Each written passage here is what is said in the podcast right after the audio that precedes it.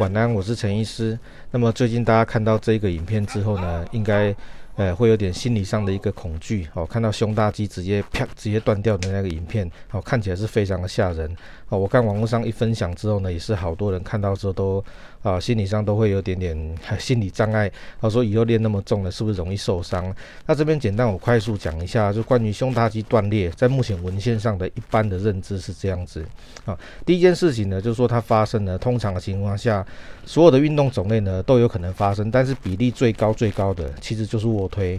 好，这是第一件事情。那第二件事情就是说，锻炼的通常是锻炼在哪里？一般锻炼都会断裂在什么？胸大肌的这个外侧的地方。那上次有跟大家有讲过，就是说我们肌肉在离心收缩的时候呢，就像橡皮筋一样，离心收缩的时候呢，因为慢慢拉长的关系，离心收缩到最底的时候呢，我们的肌肉的张力呢，张力是最大的。那偏偏胸大肌在外缘这个地方，它的结构呢，好，大家看一下哈，有点像这样子。好，肌肉。我的左手这个地方呢，是身体的中线，这个是右手边，好，是这样拉过来之后呢，而且是有点这样子扭转过来，好，这是肌肉的一个形状，大家可以看一下那个解剖学上的一个图。所以在外侧呢，侧面这个地方的时候呢，张力在离心收缩的时候是除了拉张力最紧之外，它在解剖学上的扭曲呢也是最大的，好，所以也是因为这样的原因，所以断裂通常都断裂在肌肉跟肌腱或者肌腱跟骨头的地方。好，这是第二个，是第二个它的特性。那第三件事情就是说，如果在发生的当下呢，一定要记得，就是一定要赶快去就医。如果说它断裂的严重程度如果严重的话，早期呢，你做手术的修补的预后呢是最好的。哦，那之前的研究看起来结果是这样子啊，如果你有受伤，但是你不去做修补。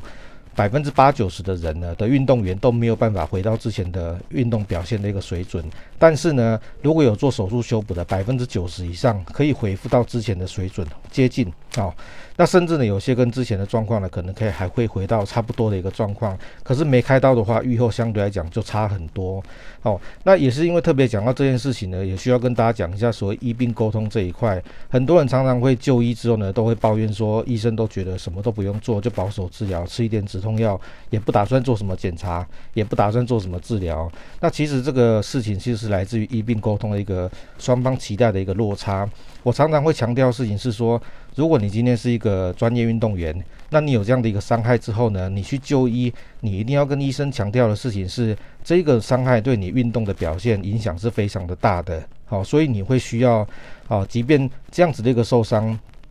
如果你选择了比如说不手术来治疗的话，对运动的表现影响会非常大，那你会选择做治疗。可是医生的期待不是哦，医生一般的期待是什么？病人受伤之后，我只要他能够恢复日常生活所需，就足够了。好，所以很多人会觉得很奇怪，就说明明受伤这么严重，医生也不打算帮我开刀，不打算做什么比较深入的检查，因为医生的期待对于大部分的状况下是日常生活所需，足堪使用就足就可以了。好，但是运动员的期待不是这样子嘛？你期待的是什么？你的运动表现要能够恢复，甚至还要能够持续进步。好，所以这一点上面是说，医病双方会有一个很大的一个认知的一个落差。所以，如果今天你是运动员，你受伤了，你去看医生，你一定要特别强调你是专业的运动员或者专项的运动员。那这个事情对你的运动表现有很大的一个影响。好，所以如果手术能够带给你比较大的一个进步，哦，那你要优先考虑手术或者做其他比较积极的治疗选项。好。包括检查、手术、治疗等等，因为医生的期待是你日常生活所需就够用。双方这种的期待落差一出现之后，就会有很多的一个抱怨。哦，医生认为说你不需要做那么多检查，也不需要做这些治疗。但是呢，如果你今天是运动员的话，你会认为说医生的治疗成效只有让我到这边都是医生害的。好，好像觉得说治疗当初不完整，或者说有些治疗上的一些选项没有告诉我。所以我说双方要拟平这样的一个落差，是医生要有足够的认知。你的需求在哪里啊？运动员本身呢，你要提出自己的需求在哪里，双方把这样的一个认知的落差能够接近，治疗的成效才会好。那以目前来讲，我们大概也知道说，其实在国内有一些选手又遇到类似的一个状况。那其实如果他们有咨询我的意见，我都会跟他们讲，这个肯定要积极处理，而且哦。运动像这种胸大肌的锻炼呢，早期处理的话效果非常好，但是你只要一断掉之后呢，它缩的情况，因为肌肉是很有弹性，就像橡皮筋一样，断掉之后，它缩会瞬间就缩回来。如果你拖越久没有开刀的话，其实之后能够顺利处理、处理的好的状况呢，相对来讲几率就比较低哈。我们讲说愈后就会比较差一点点。好，那这边就是要跟大家讲一下，呃，最呃最近看到这个影片，就是大家看到很多吓死了，但是其实严格讲起来哈，也没有那么可怕，因为其实大部分的这种胸大肌断裂的人哈，大家都有一些特性啦哈。一般来讲就是说，呃，练习。呃，卧推这种的练习很久的，他当然也做得很重。那另外一件事情就是说，可能有些过度训练的状态，在肌腱上面可能有一些长期的慢性的伤害或者弱化的现象，可能自己不知道。那第三种情形就是说，呃。也必须要坦白讲，有很多可能会跟药物有关，因为像类固醇的药物的话，会让你肌肉成长的速度非常的快，你的力量成长也会很进步很多。